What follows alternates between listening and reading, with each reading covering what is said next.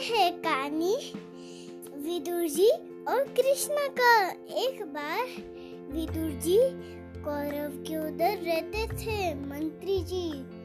तो फिर विदुर जी के पास कृष्णा आए थे और विदुर जी ने बोला, कृष्णा कृष्णा, आप जरा मेरे घर पे आओगे? तो फिर कृष्णा ने बोला हाँ कभी भी आऊँगा। फिर जब शाम हुई तो फिर कृष्णा अचानक से आए फिर विदुर जी इतना खुश हो गए और फिर कृष्णा ने बोला, विदुर जी, मुझे भूख लग रहा है, कुछ खाने को दो। फिर विदुर जी ने पूरा फ्रूट्स का बास्केट ले आ गए।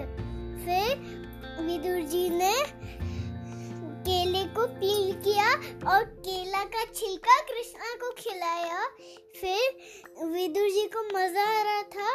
फिर पीछे से आंटी आए और आंटी ने बोला, आंटी आंटी आप विदुर जी, आप क्या कर रहे हैं? फिर विदुर जी ने बोला, मैं है ना कृष्णा को खाना खिला रहा हूँ। फिर आंटी ने बोला, विदुर जी, आप है ना उसको केला नहीं खिला रहे हो।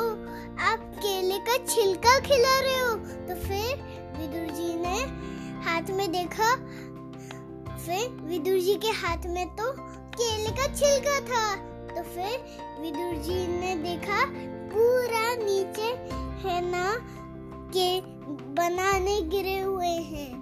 और कृष्णा को पूछा, आंटी ने कृष्णा कृष्णा आपको पता नहीं चल रहा था कि विदुर जी आपको आम, केले का छिलका खिला रहे थे तो फिर कृष्णा ने बोला नहीं मैं विदुर जी के हाथ से मुझे मज़ा आ रहा था। मुझे पता भी नहीं चल रहा था कि मैं क्या कर रहा हूँ क्या खा रहा हूँ। फिर जैसे कृष्ण ने बोला फिर इससे सीखते हैं। कृष्णा हमारा प्यार देखते हैं और हमको प्यार भी करते हैं।